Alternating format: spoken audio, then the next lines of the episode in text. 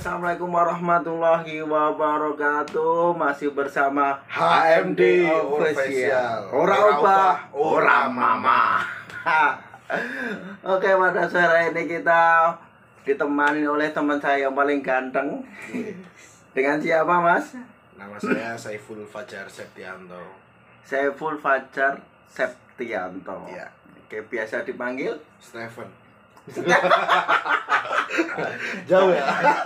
Siapa dari mana, coy? Panggil aja Saiful gitu. Saiful. Enggak nganu. Panggilan di desa Panggilan di desa sih Bang Gendut gitu. Bang Gendut. Iya. Karena postir gendut. Eh. Ya gini jadi. Oh, oh ya gede banget nih. Iya.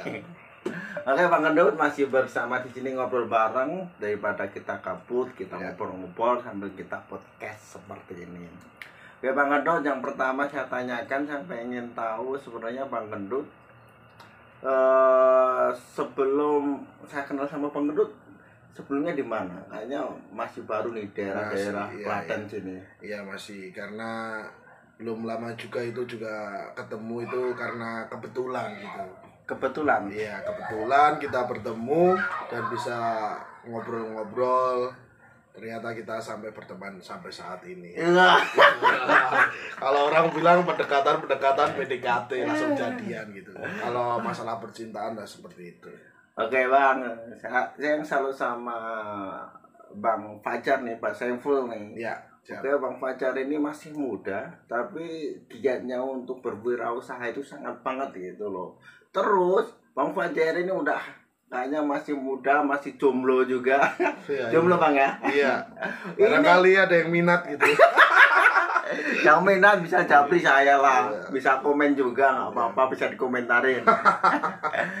Oke bang ini bang, Siap. abang ini masih muda, pakai motor, Iya, terus bawa rombong, Iya. nah kan, iya. ke desa-desa gitu bang. Iya itu karena sudah dari lulus SMP saya dari kecil itu nggak lulus SMP bagus. Jadi dari SMP itu udah belajar untuk berdagang. Jadi dari lulus SMP udah berdagang dikit-dikit tapi ya perjalanannya emang ya seperti ini sampai sekarang ini masih dalam dunia dagang seperti itu. di dunia dagang, dagang apa itu bang?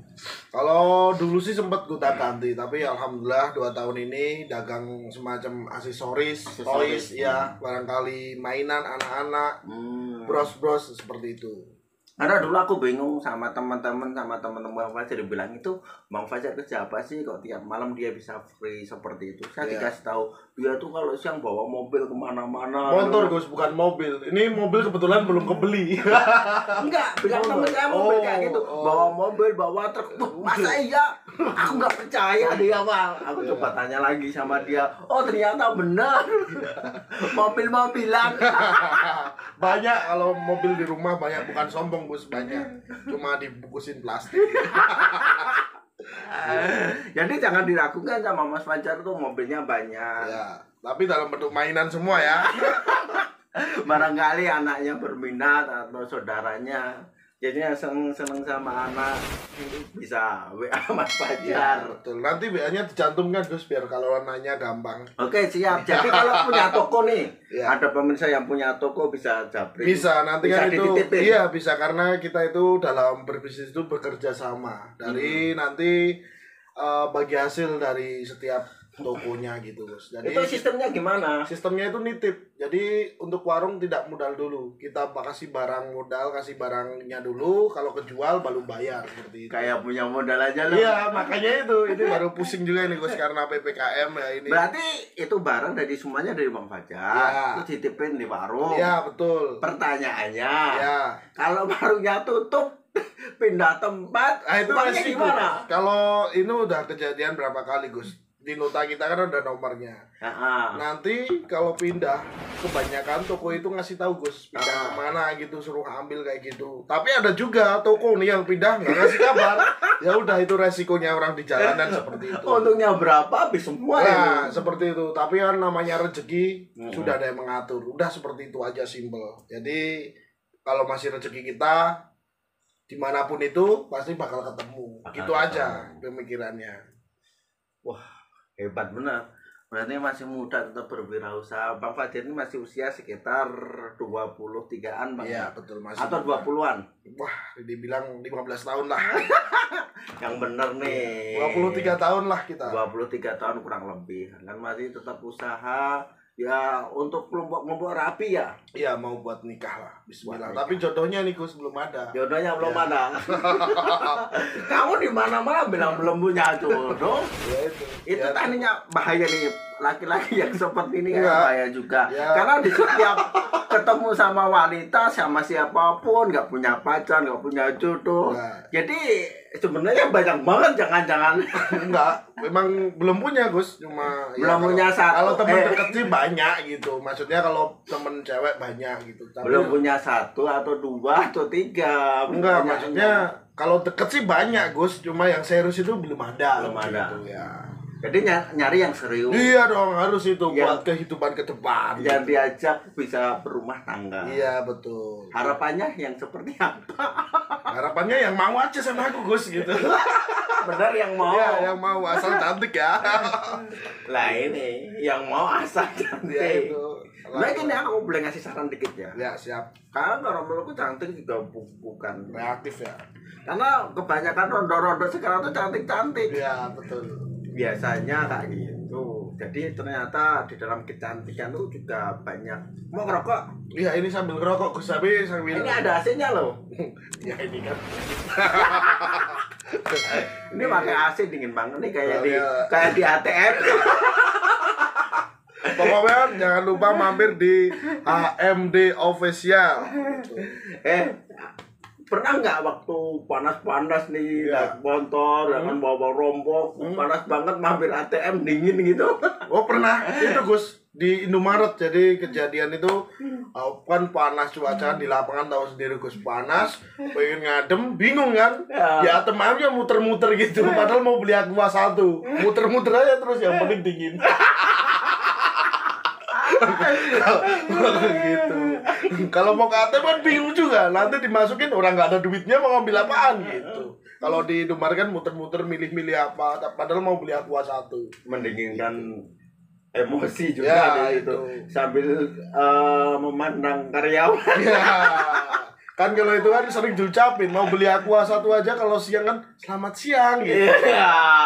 Jadi dapat ucapan dari seorang cewek. Indomaret tuh, datangnya ke Indomaret. Wah. diperhatiin orangnya nggak diperhatiin diperhatiin Iya itu makanya. selamat siang mau beli apa mas Iya, mau kembalian aja kan diperhatiin. Ini masih kembalian 200, mau disumbangin. Lah, dari situ kita udah nyumbangin ya kan. Ya. Beli aqua satu aja udah nyumbangin 200 ya. boleh diminum mas jahenya Siap. Haus Pokoknya makasih dia ini juga produk jahe nih, mantap jahenya. minum dulu nggak apa-apa ngerokok juga boleh hasilnya insya Allah nggak apa-apa besok rusak beli lagi Iya gitu. Apalagi HM wah. Wah keren buat HM. Ora ubah ora mamah. ora apa ora mamah jadi aku selalu banget sama Mas Fajar karena aku sering banget ketika di rumah diambil Mas Fajar habis bawa rombong dia udah selesai Gak malu berteman sama yang bawa rombong ngapain kita orang rakyat jelata bro Ya, gitu. kita podcast bukan orang-orang yang miliarder kita orang rendahan aja Ya. yang penting kita bisa bahagia Ya, gitu Yang penting Kenapa? halal. yang penting halal Nah, daripada ppkm seperti oh iya dampak Pusing ppkm enggak Ini kalau ini ada dampaknya, soalnya kan toko juga kan kebanyakan pada tutup. Oh. Ada yang cuma tutup dikit sampai dua jam udah tutup lagi. Jadi itu juga menjadi itu Gus, jadi kena dampaknya juga. Tapi ya gimana kita harus ngikutin peraturan pemerintah juga. Walaupun kita juga pusing sebenarnya. Gitu. Tapi omset menurun? Omset menurun Gus. Ini dua bulan inilah omset menurun tapi ya gimana yang penting kita jalani aja pelan-pelan. Nanti kalau udah normal lagi kita baru bisa bikin konsep-konsep yang lain seperti itu. Ya kan? Eh enggak enggak. Pertanyaan normalnya kapan? Ya nggak tahu. Aslinya kan kita berdoa aja normal normal. Kita kayaknya kayak orang digantung nih berharap ya. Ya nggak nanti kan pasti. habis ppkm kan nanti jadi IPS IPA nggak tahu kan kita. Gitu. Tapi kita ini ya- rakyat ini kayaknya kayak kalau orang bercinta itu digantung Nah, gitu loh. Jadi nggak ada kepastian ya ada gitu ya. kepastiannya kapan mau sampai sampai saya. kapan hubungan kita ini kalau Mau masalah sampai percintaan? kapan ini corona? Nah. kan? Apakah kita harus berdamai dengan corona? Nah itu makanya itu kita harus ya itu mau gimana lagi sebenarnya bukan kita sih yang kena dampaknya doang kita mengeluh juga sama aja semua juga kena dampaknya kita mengeluh orang juga mengeluh semua Ya. seperti itu ya kita nikmatin aja sambil ngerokok kayak gini di yang dikeluhkan gitu loh kan? ya lu kan kan biasanya mau nyari uang aja gampang Hmm. ini karena ada apa istilahnya ppkm omset kita menjadi menurun terus banyak pekerja kayak angkringan buka sore sampai malam jam 8 udah pada suruh tutup itu kan juga dampak itu seperti dampak yang dagang-dagang makanan Kayak kopi teman kita atau enggak? Iya, yang itu di Warung warung gubuk ya? warung gubuk itu ya sebelah Kasian ya? sana itu juga bukanya padahal sore jam 8 udah suruh tutup. Nah, gimana lagi kita? Kita kalau mau langgar ya kan nanti Bahaya. kita malah kena sanksi ya Kena gitu. sanksi.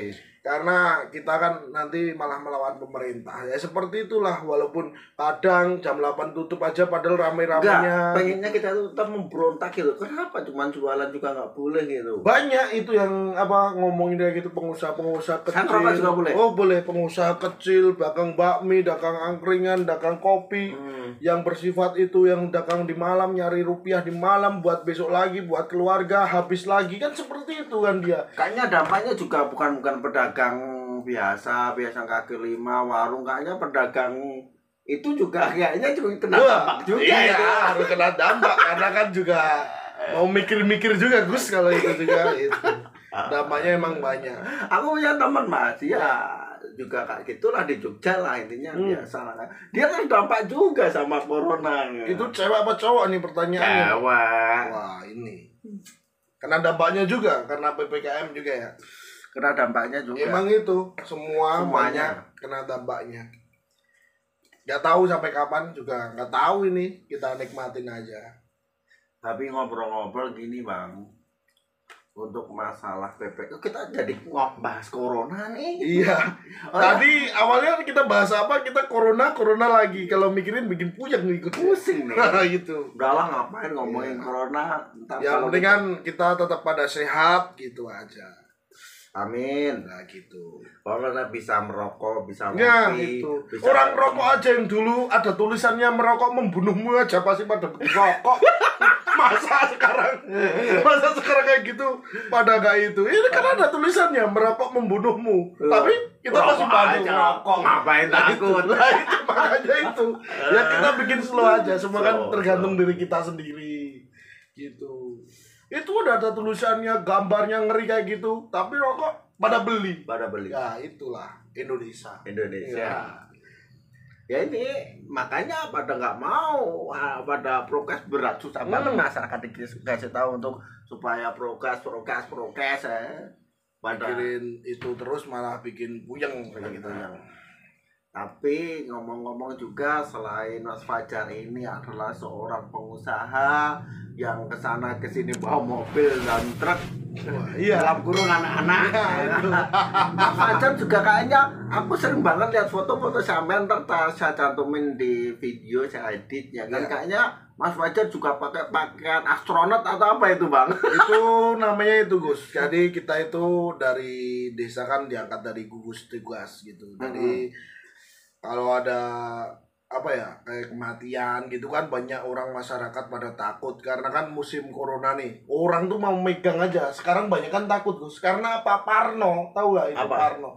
Parno itu karena lihat berita gitu lah Oh. berita di TV dia gara-gara ini gini gini gini gini. Nah, udah orang itu takut sendiri. Makanya kita menjadi di masyarakat kan kita harus nyemangatin orang mau nyemangatin orang supaya apa? Imun kita tetap terjaga gitu itu namanya baju APD Gus buat keselamatan kita semua gitu. Baju AP AP APD APD iya Oh. yang putih-putih itu kan gampangnya astronot baju iya astronot itulah ya. baju astronot Sekarang para astronot pada turun ke bumi. ya itu kebalikannya dulu kan orang sekolah nggak boleh megang HP kalau Oh. sekarang orang sekolah ya wajib megang HP Wajib pegang HP. soalnya kan kita juga sekolah juga kan harus pakai HP kalau dulu kan nggak boleh kita sekolah nggak boleh megang HP Iya. sekarang kebalikannya kayak gitu itu bos jadi ya kayak gini lah Berarti jadi relawan gimana bang? Enak nggak? Ketika masalahnya kita jadi relawan kan nguburnya kadang jam satu malam. Ya, itu udah resiko. jam- padahal lagi mau enak-enak istirahat Nah. dipanggil gitu. Karena gini, kalau sejadi Rowan kan dari ketukan hati kemanusiaan.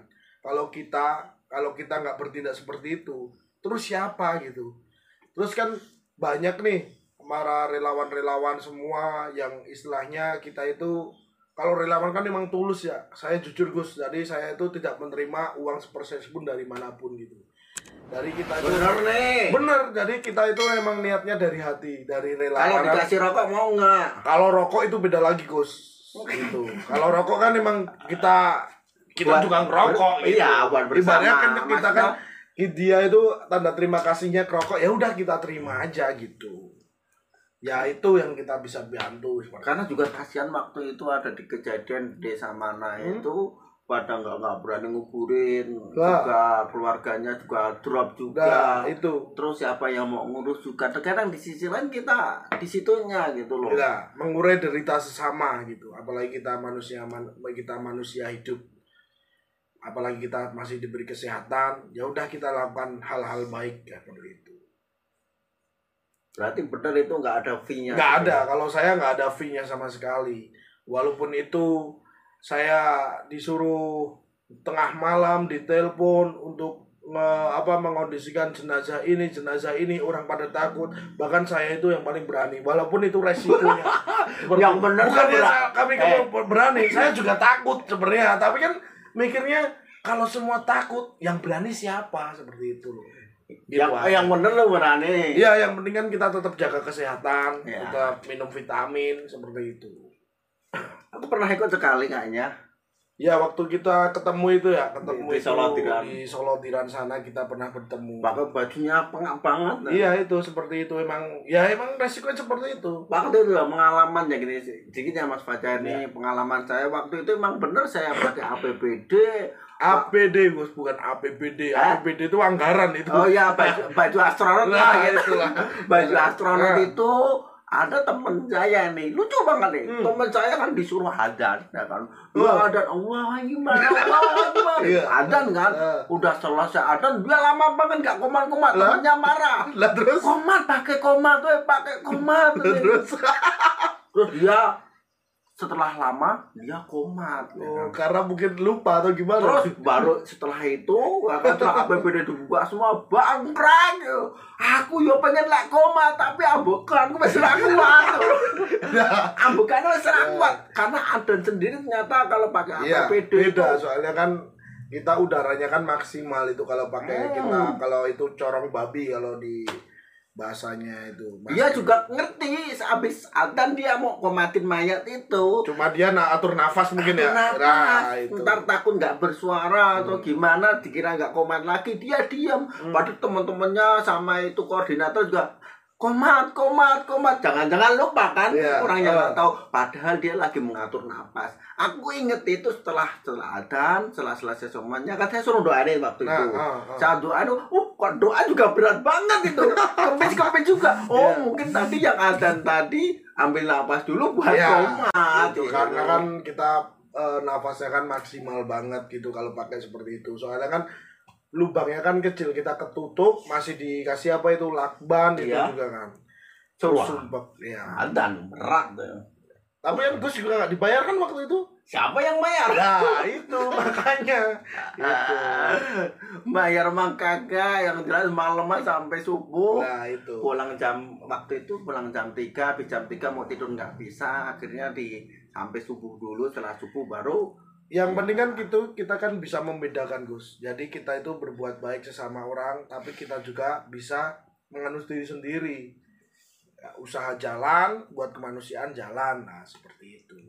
jadi terkadang gini, aku heran banget apa sih yang dicari di dunia ini sebenarnya kan? Eh, Orang terkadang nunggu kaya, nunggu sukses untuk berbagi ke sesama. Iya. Tapi kapan mereka suksesnya? Belum tentu pun kalau mereka sukses pun juga. Nanti ingat gitu. Nanti juga mau yang ada mah cuman pengen kaya, pengen kaya, Terus, udah terus, kaya, terus, pengen terus. kaya terus. Nah, Karena terus dia mengejar dunia gitu loh dunia.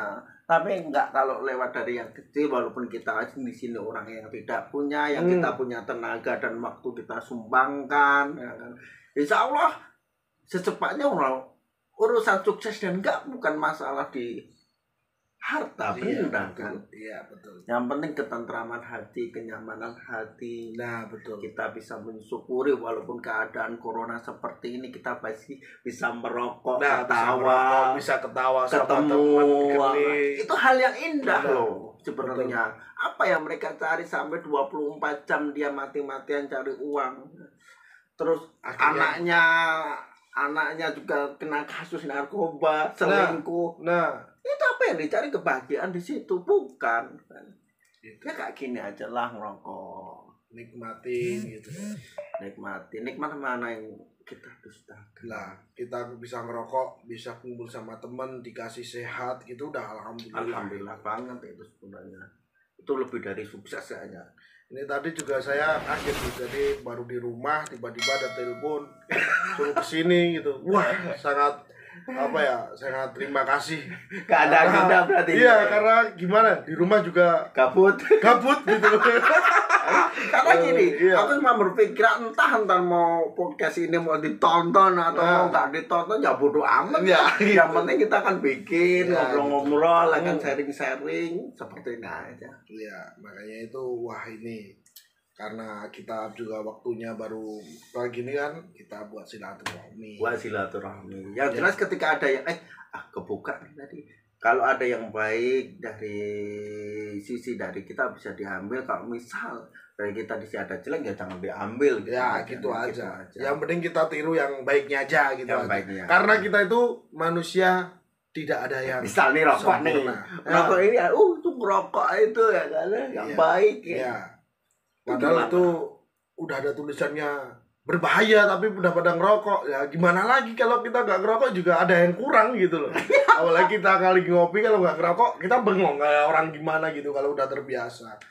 Dulu sempat berhenti ngerokok sih Gus tapi ini mulai ngerokok lagi seperti Kalau saya sebenarnya merokok itu cuma terkadang. Kalau ada teman ngerokok, kalau nggak ngerokok nggak gimana aja.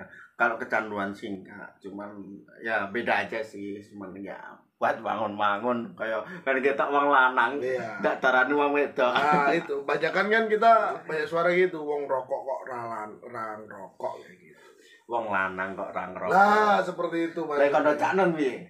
Oh, wong lanang komisen orang rokok ngono kuwi. Kayak ana sweet-sweet ana cewek seperti itu toh. Wong lanang ora udut, ora ngerokok, ora gondrong, Wah, lanangan apa? karena kita udah rokok ini seperti kenikmatan kita sendiri. Untuk panjang umur untuk yang merokok gitu ya. Amin, semoga semuanya ya beda paham nggak apa-apa. Iya. Yang penting kita saling mendoakan. Iya, betul. Semoga gak diberikan kesehatan. Iya, itu. Oh ya, Mas Fajar, motivasi Mas Fajar di dalam hidup Mas Fajar itu apa? Kalau motivasi sih saya sebenarnya pengen membahagiakan orang tua Gus. Yang pertama itu. Membahagiakan orang tua itu ya kita udah diberi kesehatan, bisa berguna. Istilahnya yang hal-hal positif kan orang tua bikin bangga seperti itu aja. Jadi pengen membahagiakan orang tua seperti itu. Gitu Gus. Kok malah cerita sedih-sedih nih nanti. Terus enggak pertanyaannya dengan cara apa membahagiakan? Pertanyaannya dengan cara apa untuk membahagiakan orang tua itu? Ya dengan cara kita itu gimana ya? Dengan cara kita itu ibaratnya dulu kita minta rokok masih minta orang tua. Ya kalau orang tua kita bisa membeli. Tapi kan sekarang kan kita mikirnya kita bisa beli rokok, apalagi bapak kita ngerokok ya kita belikan rokok. Itu kan suatu membahagiakan orang tua. Oh iya, ini anakku udah nyari duit sendiri dengan keringat sendiri dan bisa membelikan rokok. Ya. Walaupun cuma rokok ya. Iya, rokok itu malah sangat gimana ya istilahnya kalau kita orang tua ngerokok, ibaratnya kita kasih rokok sebungkus aja, dia udah seneng Gus. Istilahnya istilahnya dia itu kok ini menghargai banget lah istilahnya. Dia mencari keringat sendiri, nyari uang, terus kok bisa ngertiin bapaknya untuk beli rokok seperti itu. Karena pertanyaan orang tuanya nggak ngerokok. Kalau orang nggak ngerokok ya kita ajak aja jalan beli sate ya gitu ya kan. Asal nggak asam urat gitu aja. Beli sate. Hmm. Oh, jadi banyak cara untuk membahagiakan Iya orang banyak tua. sebenarnya tidak harus kita punya uang banyak dulu baru bisa membahagiakan orang tua. Mungkin- Itu malah Mungkin menurut sudut pandang saya orang tua Mas Fajar itu juga bangga ketika Mas Fajar itu bisa berguna untuk masyarakatnya Mas Iya. Fajar yang yang masuk terjun di relawan itu sendiri. Ya, alhamdulillahnya mendukung juga sih dari keluarga juga mendukung. ada loh orang tuh orang tua bahagia ketika anaknya walaupun anaknya biasa aja Hmm. tapi dia kalau pengorbannya sama masyarakat sama itunya itu orang tuh udah bangga Iya bangga sih apalagi kan kita bisa apa ya di masyarakat gitu kita kelihatan baik. Orang tua kan nanti juga ikut kelihatan baiknya juga gitu aja Gus. Jadi kita apa pun yang kita lakukan dengan hal kebaikan nanti orang tua juga merasakan dengan kebaikan pula seperti itu. Hmm. itu Gus. Terus Mas Fajar saya mau bertanya pengalaman Mas Fajar waktu jadi waktu dagang ataupun menjadi relawan pengalaman yang sangat pahit itu apa ada nggak? sangat pahit ada Gus. Kita udah niat membantu ya kan? Oh. udah mau jalan bensinnya habis Gus. Ya kan? Mau beli nggak punya duit lah itu. Bener nggak nggak bawa duit? Enggak duit itu pas benar posisi kita gimana ya? Kita emang kan lagi nggak punya duit ibaratnya HP kita kan kalau nggak punya paketan juga nggak bisa buat komunikasi ya kan Gus? Udah paketan habis mau jalan motornya kehabisan bensin. Ya itu kayak di hati itu udah niat membantu tapi kita sendiri mau berangkat aja nggak punya bensin. Ya satu-satunya jalan ya kita suruh temen untuk jemput gitu Gus. Jadi itu yang pahitnya kayak gitu. Apalagi kalau kita apa ya merasakan udah membantu orang kita kan kadang kan kita nggak mengenal waktu ya Gus. Apalagi kita perut juga nanti pas begitu apa rasa lapar kita apalagi kayak gitu kan kita merasa lapar juga Gus kita kan berani mati tapi tidak berani lapar ya seperti itu gitu ya sebenarnya banyak sih Gus yang kenang-kenangan seperti itu kita itu Kenangan kan pahit seperti itu. relawan kan sering dihujat juga Gus ibaratnya Hujat relawan- gimana? iya, dihujat. Siapa yang hujat lapor Iya. ke saya? Enggak, sebenarnya gini nih, dari pandangan masyarakat gitu ketika itu relawan itu cuma gimana ya istilahnya wirawiri kayak gitu. Tapi kan dia nggak tahu di lapangan seperti apa gitu. Ya kita nikmatin aja Gus. Namanya kita mau berbuat baik itu pasti ada-ada aja gitu aja. Halangannya apa gitu. Yang saya ingin banyak jadi gini Bang Fajar. Ketika kejadian bahkan ketika Mas Fajar udah di kondisi kalau kalau men enggak lah itu lebih dari men ya kan? Iya. Lebih dari men udah min min banget gitu lah. Ya, dene kalau memulai sebuah usaha bukan dari nol tapi dari jerun men dulu iya kan? min dulu gitu. jadi tetap Mas Fajar tetap berangkat itu?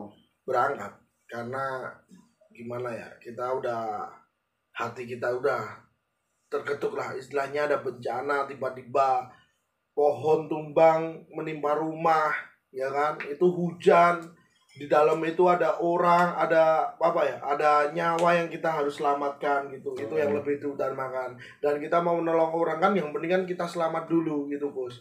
Jadi kita menolong cari strategi dulu supaya kita juga selamat. Kita kan juga pakai strategi juga Gus nggak langsung grup grup grup grup. Nah kita malah kena gitu. ibaratnya ada laka di air kita menolong tapi kita nggak bisa renang ya udah Nah, kalau kita paksain kita malah kelelep nanti ya seperti sendiri. itu lah itu berarti kita yang penting berbuat baik seperti itu aja walaupun belum bisa itu maksimal untuk masalah relawan pengalaman Iya. seperti itu mungkin di keadaan oh yang di kondisi yang tidak ada tetap berangkat Iya. seperti itu itu hal yang luar biasa karena banyak sekali ya. Orang yang dianya mampu yang dia secara ekonomi ada secara fisik dia ada kesehatan waktu juga ada. Tapi banyak yang yang dia lala ruang yang itu banyak Iya. sekali. Dan sedih ketika ngelihat relawan di saat ekonominya seperti itu dia mau berangkat untuk eh, untuk sesama untuk Mengurai kemanusiaan. sesama. Itu luar biasa banget itu Oh ya untuk saya ini Mas Fajar untuk pengalaman ketika usaha Mas Fajar yang paling pahit ada nggak?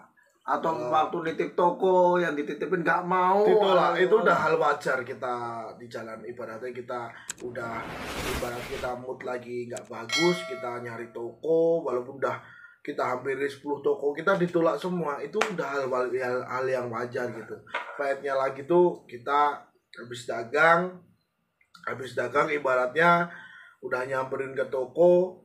Tokoan kita nggak tahu. Toko juga kan ada uang buat kulak lagi buat kulak lagi. Lah kita udah ngambilin jauh-jauh.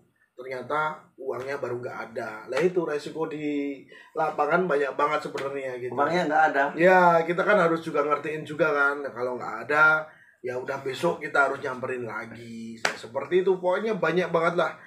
Kita mau udah benar-benar mood kita lagi kurang lagi gimana lagi gak mood itu kan bisa menjadikan kita nggak semangat lagi gitu. Banyak sih Gus. Apalagi kalau kita nggak di jalan kita nggak benar-benar apa ya ya taulah di jalanan gimana. Belum lagi kalau kita bannya bocor itu lagi kita bawa rombong kayak gitu kan banyak banget itu. Ya sebenarnya banyak banget sih. Aku juga pernah dulu pakai rombong bannya bocor itu juga pernah. Ya kita nikmatin aja.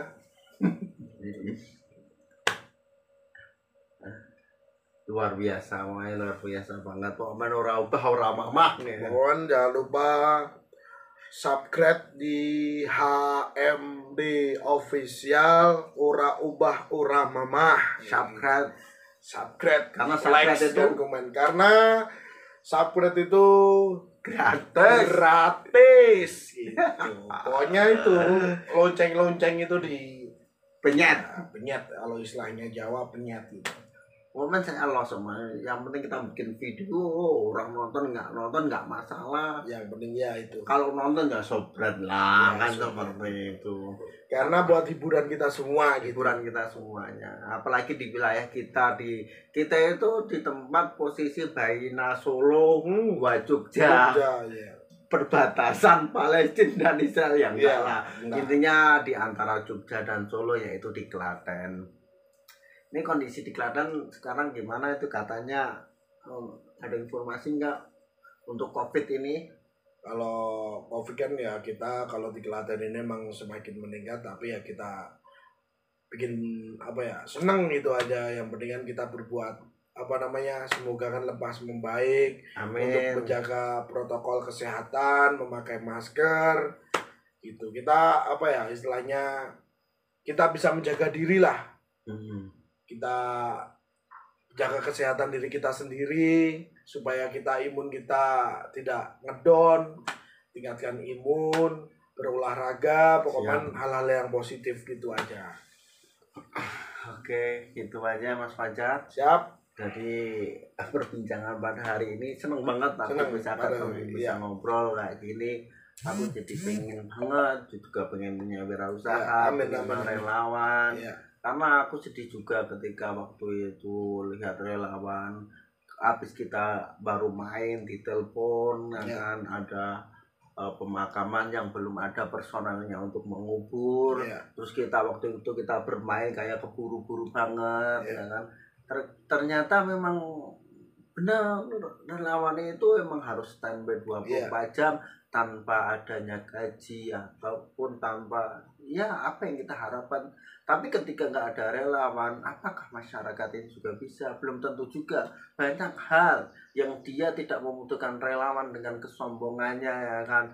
Itu banyak sekali kasus ti- ketidakhati-hatiannya akhirnya karena dia kurang pengalaman akhirnya banyak sekali yang ya apa ya ngomongnya kesalahan Kesalahan yang fatal gitu. kesalahan yang fatal luar biasa buat relawan Manis Renggo ya Mas Fajar Ya, ya siap. ketuanya relawan Manis Renggo siapa Mas Fajar Kalau ketua kita kan banyak komunitas di Manis Renggo. Jadi kita disatukan di Manis Renggo kan ada forum relawan Manis Renggo. Hmm. Forum relawan Manis Renggo kan itu di bawahnya kecamatan. Jadi Pak Camat untuk yang bertanggung jawab. Ya, seperti itu. oh seperti itu ya gitu aja Mas Fajar udah berapa menit kita ngobrol Siap. baru setengah jam Pokoknya jangan lupa ya mampir di HMD HMD official Ora Obah Ora Mama Pokoknya like, comment, subscribe. Oke, mungkin ini uh, Mas Fajar orang pertama yang saya apa ya? Saya podcast. Jadi ini inisiatif saya Mas Fajar ketika keadaan seperti ini daripada kita ngapain ya kan kita akhirnya bikin podcast. Iya. Semoga dengan podcast ini dapat bermanfaat Bagi- buat masyarakat. Bisa menghibur warga Indonesia, Indonesia. ya gitu. Untuk menambah imun gitu. Eh, berarti untuk corona kita nggak usah takut. Iya, nggak usah takut. Ada kata-kata untuk Jadi kita itu tetap masyarakat. Iya, jadi kita itu tetap semangat bisa menjaga diri itu. Jadi nggak usah apa ya takutnya nanti itu meninggal itu gara-gara ini. Itu nggak usah dipikirin. Kita berpikir hal-hal yang positif, selalu nyemangatin seperti itu aja. Karena kita juga apa ya menjaga diri kita sendiri untuk kesehatan itu yang lebih utama seperti itu. Takut jangan, Takut jangan waspada. waspada Jalan terus. terus kayak gitu Oke. patuhi protokol kesehatan dan jangan lupa nonton di channel HM Official ora obah Ora mama. Oke cukup sekian. siap Oke cukup Terima sekian. kasih, Terima juga. kasih banget Mas Fajar. Besok bisa kita berjumpa lagi. Mungkin besok saya tunggu saya doakan Siap. semoga dalam usahanya Amin, Mas amin. Fajar Amin. diberikan kesuksesan. Amin, Besok amin. dapat tambah sekarang wilayahnya di Geladan, besok ke Amin, Jogja, amin, amin, amin, dan ke amin. Jawa. Semoga jadi orang sukses bisa membahagiakan orang tuanya. Amin. Karena motivasi Mas Fajar jadi adalah untuk membahagiakan kedua orang tuanya. Amin, amin. Mungkin cukup sekian dari saya apabila banyak kata. Bilahi taufiq wal hidayah. Wassalamualaikum warahmatullahi wabarakatuh. HMD official. ora obah ora mama